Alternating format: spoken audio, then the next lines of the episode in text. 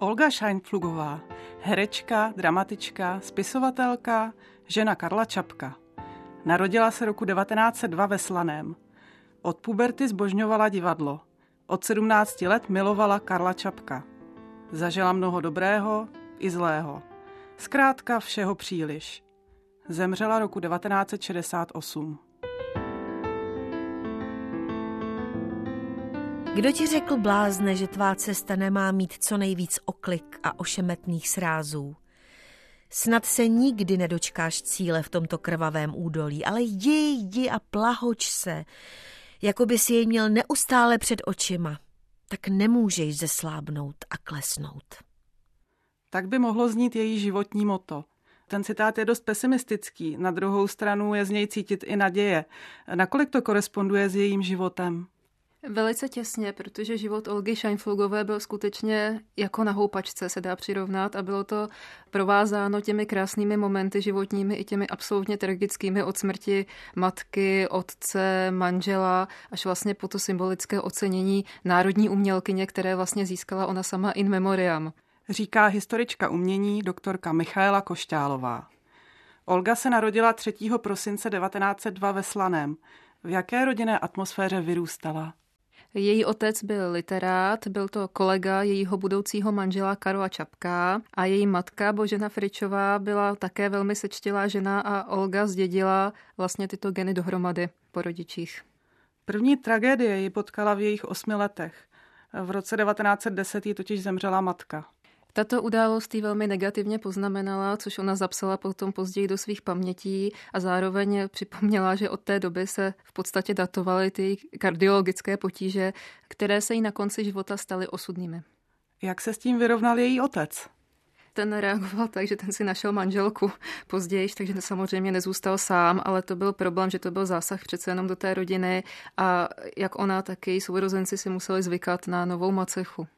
Dalším traumatem v životě Olgy byla nepochybně první světová válka. Příděly jídla nestačily ani na tři dny v týdnu, to ostatní se muselo nahradit řepou, kroupami draze placenými pod rukou. Výlety za moukou se protáhly o dalších pět či sedm kilometrů dál za město. Ženy se scházely jenom proto, aby si sdělovaly recepty náhražkových jídel.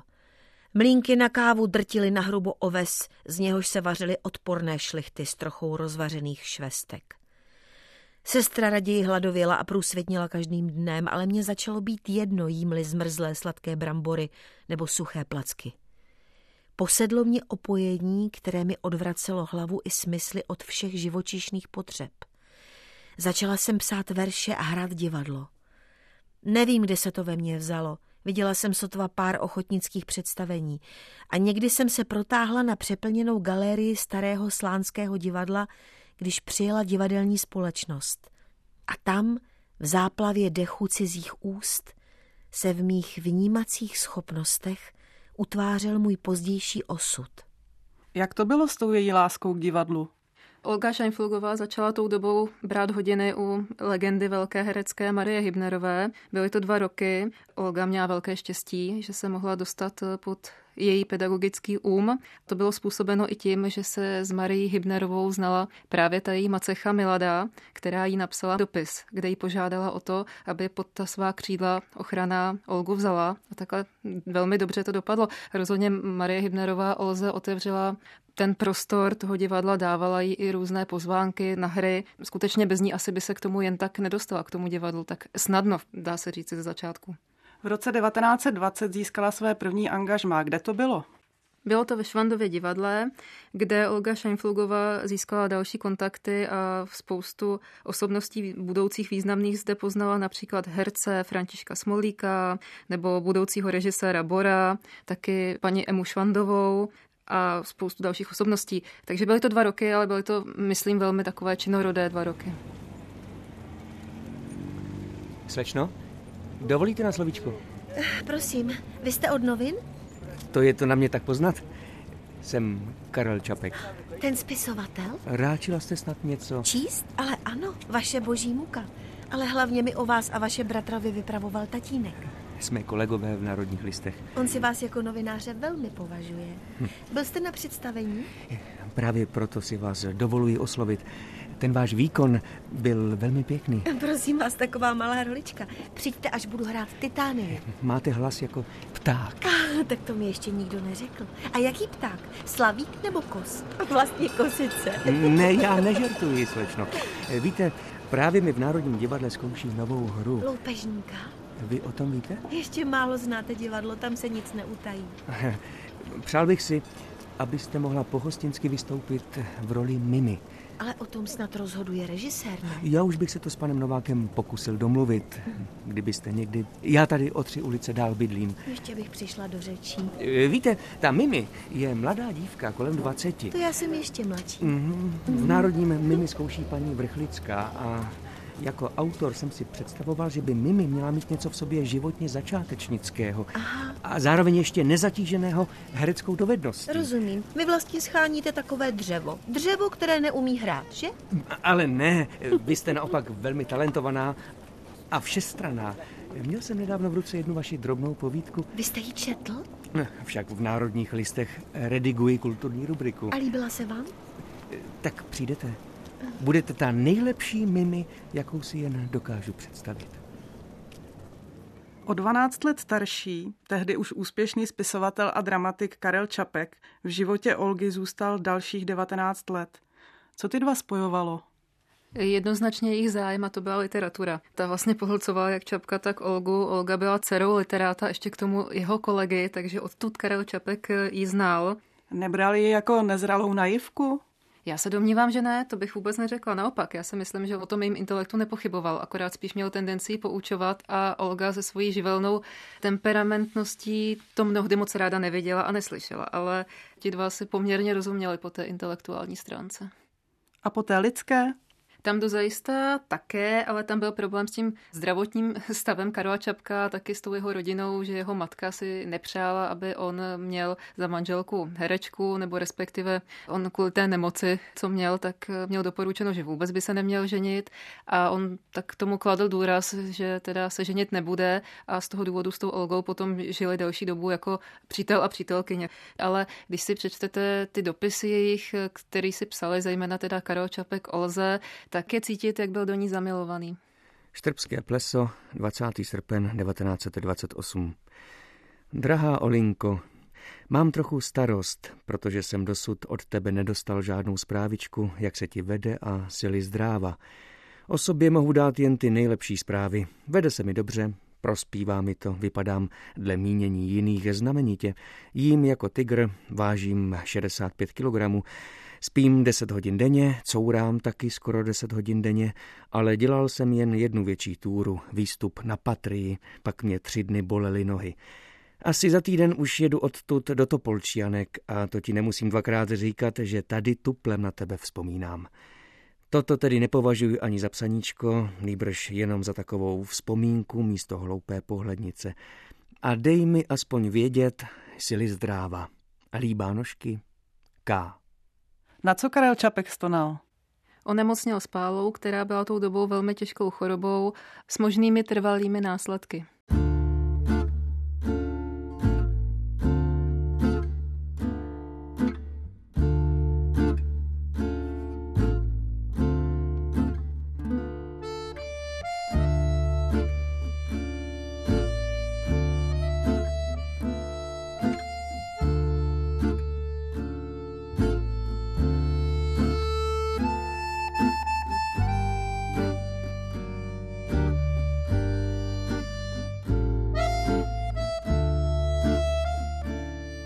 Od roku 1922 byla Olga členkou ansámblu Městského divadla na Vinohradech.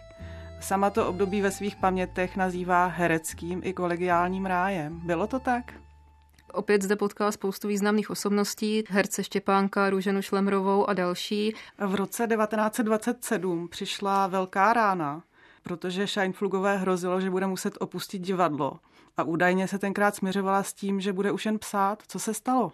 Tam opět zasáhly zdravotní důvody, tentokrát je u ní a jednalo se o těžkou nemoc hlasivek. Ona měla složitý repertoár a i říkala, že nikdo jí nedokázal přesně vysvětlit, jak má položit hlas, jak má mluvit a došlo to tak daleko, že musela se podrobit operaci krku, a to jednak v Praze a jednak ve Vídni. Karel Čapek byl velkou oporou, tak se jí podařilo to rozmluvit, v úvozovkách řečeno, ale vypadalo to zle. Olga se vrací zpátky k divadlu, nejprve na Vinohrady a potom roku 1928 do Národního divadla. Jak se jí tam dařilo? Bylo to velmi úspěšné období, neboť Olga Šenflugová zde absolvovala celkem 130 rolí na půdě Národního divadla, z toho sedm her, které měla vlastní, jejíž byla autorkou. Například její dílo Život je krásný, kde hrála roli Miky z roku 28 až 29 a potom Láska není všechno z roku 29 až 31. Kromě toho účinkovala ve hrách Nezvala, Koktoa, Shoa a mnoha dalších. Jak to v té době vypadalo s jejím vztahem s Karlem Čapkem? V podstatě intelektuálně. Tam už se věnoval každý té své profesi tak trochu, takže tam řekněme, že na té rovině citové se trochu odcizili. V roce 1936 se přesto spolu vydávají do Paříže. Karle, prosím tě, můžeš zavřít to okno, než mi z toho křiku rozbolí hlava. Dělníci demonstrují, aby se ministerským předsedou stal socialista Blim, Žid a v Německu Židy pronásledují. Svět nebývá ke svým hrdinům zrovna spravedlivý. Hmm, to máš pravdu. Ani ke svým hrdinkám. Kolik jsi už takových hrála na jevišti? Hmm. V Ruánu mě napadl námět na novou hru. A o čem by měla být? Měla by mít rozměr antické tragédie. Víš, taková, taková moderní Niobe, která přijde o svoje syny jeden po druhém umírají ve válce, až zůstane úplně sama. Hm. Ta Niobe mi ale úplně nesedí. Ta byla potrestána ztrátou svých dětí za to, že urážela bohyni let. Ale to mě napadlo jenom jako obraz. Prostě zoufalá žena, která na jevišti zůstane nakonec sama. Hm. Už dlouho myslím na nějakou podobnou látku. Ale když většina postav zmizí z jeviště, bude to poněkud jednotvárné a statické, nemyslíš? Určitě bych to ještě nějak promyslela.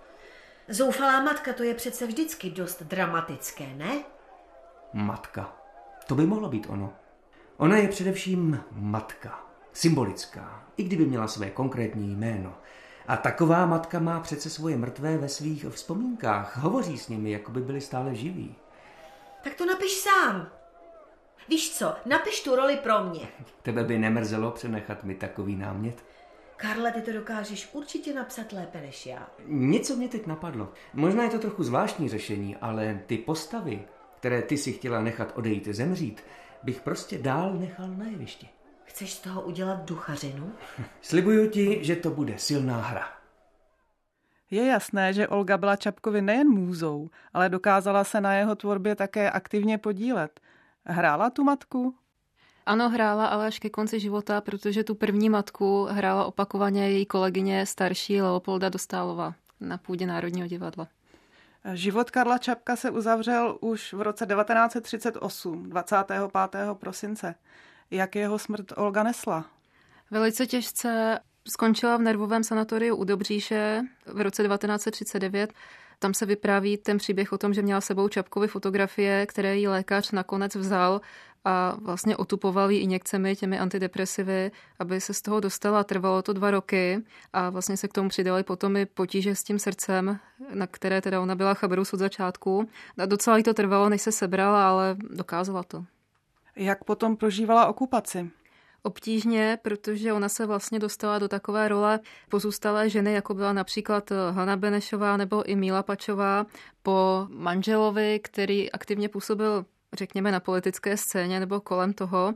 A tak samozřejmě ta doba si na ní dávala pozor, takže ona nemohla hrát nějakou dobu a byla velmi hlídaná. V roce 1942 si do své kanceláře v Pražském kolovradském paláci pozval tehdejší neblaze proslulý protektorátní ministr Emanuel Moravec. A paní Scheinflugová, tak jen pojďte dál. Dobrý den, pane ministře. Asi víte, proč jsem si vás dal zavolat. To netuším. Jste nějaká celá schvácená? Nejezdí tramvaje. Nebylo lehké přijít včas. Máte tady hrozné vedro. Mm-hmm, mm-hmm. Vy jste před pár dny dostala dopis od pana redaktora Whitauera, že? Ano. Nařídil jsem mu, aby vás požádal o článek do obnovené přítomnosti. Vy jste mu odmítla vyhovět. Dostala jsem přece kdysi vyrozumění, že jsem protisk nežádoucí. Vzala jsem to tedy na vědomí a do všech důsledků. Já jsem tu vaši odpověď samozřejmě četl. Tak jsem si vás zavolal, abych vás o ten článek požádal já. Já pana Weitauera nikdy neviděla. A on mi hned určil termín i téma, jak našim studentům prospívá nasazení v říši. To přece vím. Nenapíšu nic, pane ministře. Důvod? Protože jsem kdysi psávala jiné věci. Lidé by mnou museli pohrdat.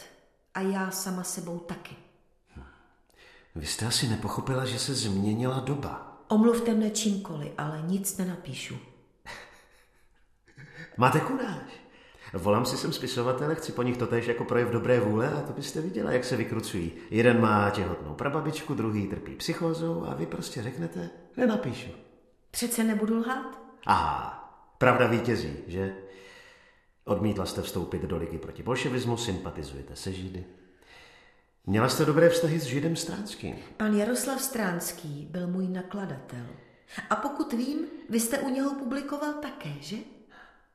Vy se jistě cítíte jako strážkyně odkazu velkého Karla Čapka. Váš muž byl spisovatel velmi hloupý, přeceněný. Žila jste v jeho stínu. A přitom jste byla daleko lepší a lidštější spisovatel. Mohu odejít? Víte, že se o mě říká, že jsem český Darlan? Který to tu připravuje a vydá Benešovi? To jsem ještě neslyšela. Řekla jste někomu, že jsem si vás předvolal? Ano, v divadle a v kanceláři. Teď už ale nikomu neříkejte, co jsem vám chtěl. Něco si vymyslete. Tak už běžte. S Bohem.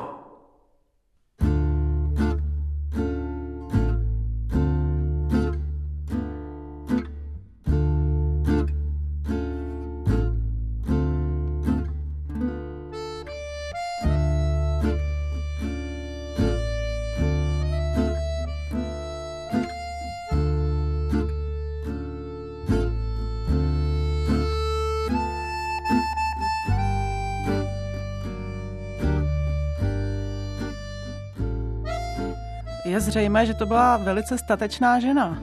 Bylo to pro ní typické tahle zásadovost, jak jsme slyšeli v ukázce? Rozhodně bylo. To je až obdivuhodná věc u ní toto. Jak prožívala všechny ty veletoče s koncem druhé světové války a potom nástupem další totalitní moci? Problematicky, protože ona ještě do roku 46 vlastně měla přerušení v Národním divadle. Na půdu Národního divadla se vrátila až po 46. roce, ale teda nesmírně depresivně na ní působilo to, že jednak došlo k umrtí Josefa Čapka, bratra jeho manžela. Potom následovala další rána, že vlastně v tom roce 48 současně, kromě té politické scény problematické, taky došlo k tomu, že zemřel její otec. Takže tam těch rán po sobě jdoucích bylo teda hodně. Přesto i ke konci života najdeme v jejím díle opravdové skvosty, jako například následující stvárnění Aurelie z inscenace Bláznivá ze Šajo, autor Jean Giraudoux, režie Alfred Radok, inscenaci uvádělo Národní neboli Tylovo divadlo od roku 1966 do roku 1968. Všichni živí mají štěstí, Fabricie. Všichni živí. Samozřejmě, že ráno, když se člověk probudí, není mu vždycky do smíchu. Když si vybíráte z indické skřínky paruku na den, když si berete umělý chrup z jediné misky, která vám zbyla ze servízu po přestěhování, cítíte se opravdu v tom našem nízkém světě poněkud nesvůj, zvláště jestli se vám noci zdálo, že jste malá holčička, že jste si věl na oslu na maliny. Abyste však pocítil volání života, stačí úplně najdete-li v denní poště dopis s programem na celý den. Sám si ho totiž večer napíšete, to je nejpraktičtější. Například pokyny pro dnešní dopoledne. Vyspravit spodničky červenou nití, přežehlit štrosí pera vlažnou žehličkou, napsat babičce ten věčně a věčně odkládaný dopis a tak dál a tak dál. Tato role byla zaznamenána na gramofonovou desku. Co bychom mohli říct o jejím herectví? Její herectví bylo specifické tím, že se vyhýbala zásadně patosu a takovým charakteristickým projevem byla nervozita v jejím projevu. Taková naturálnost. Ona se snažila být více lidská, vždycky o sobě říkala, že chce stvárňovat člověka, nikoli v nějaké románové postavy, což bylo taky zvláštní vzhledem k tomu, že sama psala. Ale ona skutečně chtěla být životná. No. Myslela si, že je v tom větší opravdovost? Tak to ona brala. Tady jenom takový malý příměr, že ona na jiných kolezích tohle to kritizovala a třeba právě na Míle Pačové, která ráda měnila hlas a různě karikovala třeba paničky z vysoké společnosti a tak, tak Olga Scheinflugová v podstatě tímhle opovrhovala. Ona brala to už jako přežitek a chtěla se přiblížit takovému tomu realistickému pojetí. Olga Scheinflugová působila i v rozhlase. Připomeňme si její skvělý výkon ve hře Samuela Becketa Všichni, kdo špadají. Stvárnila zde Medy Růniovou. Režii měl Jiří Horčička. Nepřipadá vám. Má mluva trochu zvláštní. Nemyslím hlas, ne, ne, myslím slova. Vždyť užívám jenom nejjednodušší slova, doufám. A přece mi někdy připadá, že mluvím opravdu. Hnůj, co bychom si počli s hnojem v našem věku? Proč vlastně jdete pěšky? Proč si nevylezete nahoru na svůj hnůj a nesvezete se? Trpíte snad ve výškách závratí? Tak nepotřebujete. Je. No je. No je, no, jsem mrcho. Je, jedno. Jak na mě hledí těma svýma velkýma vlhkýma očima dokousanýma od ovádu. Snad, abych se raději hnula a šla svou cestou, ať, ať jí zmizím z dohledu. Ne, ne, dost, dost, do, vem, vem, vemte ji za ohlávku, jděte, otáhněte ty její oči ode mě, jděte, jděte. To, to, to, to, to je děsné. Za co já si tohle všechno zasloužím? Za co? Nahrávka vznikla pět let před její smrtí a slyšeli jsme v ní také Josefa Kemra. Scheinflugová hrála takřka do poslední chvíle, je to tak? Její poslední roli byla ona již zmíněná matka, kde konečně si zahrála tu titulní roli, kterou vždycky tolik chtěla. Bohužel byla skutečně životně poslední, kariérně poslední, protože přímo na tom jevišti dostala srdeční záchvat a byl konec. Zemřela roku 1968, 13. dubna. Co dělá z Scheinflugové osudovou ženu?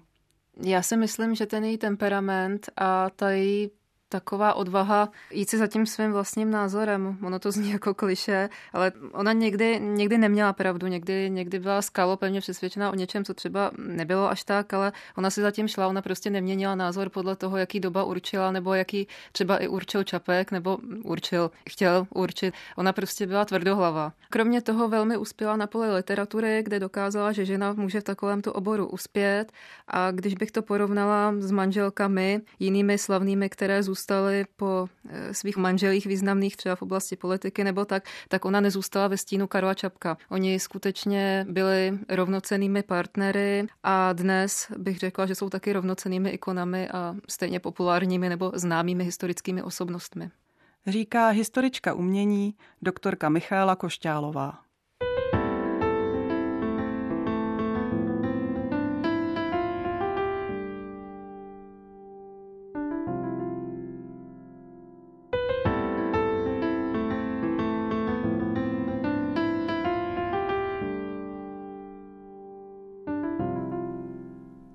Vedle jemného a tolerantního Karla Čapka si každý mohl uhájit svou osobnost. Nevnucoval nikomu své pravdy, nehlásal je. Respektoval názory i přesvědčení druhých. A přece můj svět splýval s jeho. Naše názory a myšlení se často scházely na společných cestách. Dohadovali jsme se, zkoumali jsme všechno živé i myšlenkově nedobytné. Nestačily na to naše každodenní schůzky. Bože, jak jsme se obávali, abychom volili pro představu světa a záchranu člověka to nejspolehlivější. Kolika ohni a síty prošla naše přesvědčení, než jsme je s plným svědomím přijali za svůj osud.